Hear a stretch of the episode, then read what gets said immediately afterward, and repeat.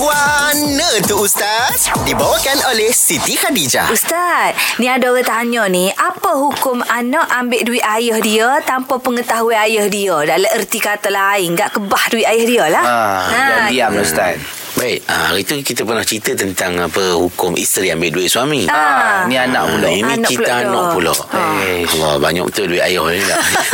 Ya, Baik, dia tengok anak tu. Kalau anak tu contohnya anak yang kecil lagi hmm. atau bila tiba belajar, bila ada kemampuan untuk bekerja, maka dibolehkan ni untuk anak tu mengambil duit harta daripada dia- ayah dia tanpa pengetahuan ayah dia sekadar untuk melepaskan keperluan dia. Oh, bukan macam cerita anak Sazali tu lah dia ambil. Ah, bukan jolly nak- anak Pergi dia. jolly, jolly tak atau boleh tak boleh. lah. Tak boleh lah. Itu Alright. conclusion paling sebab di sana ada pandangan kata tak boleh.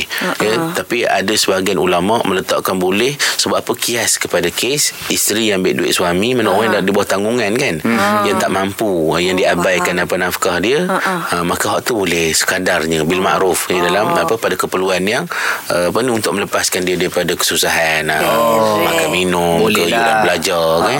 Ha. Jadi saya dah perlu hati-hati ni Ustaz. Ya. Anak saya dengar ni. Ah, ya. Saya simpan duit saya dalam peti besi. Risau Ya, pula. sungguh. Okey. Alah budak-budak ni tak reti main duit banyak-banyak Mak Syah. Eh, budak sekarang. Okey, Perkira sangat.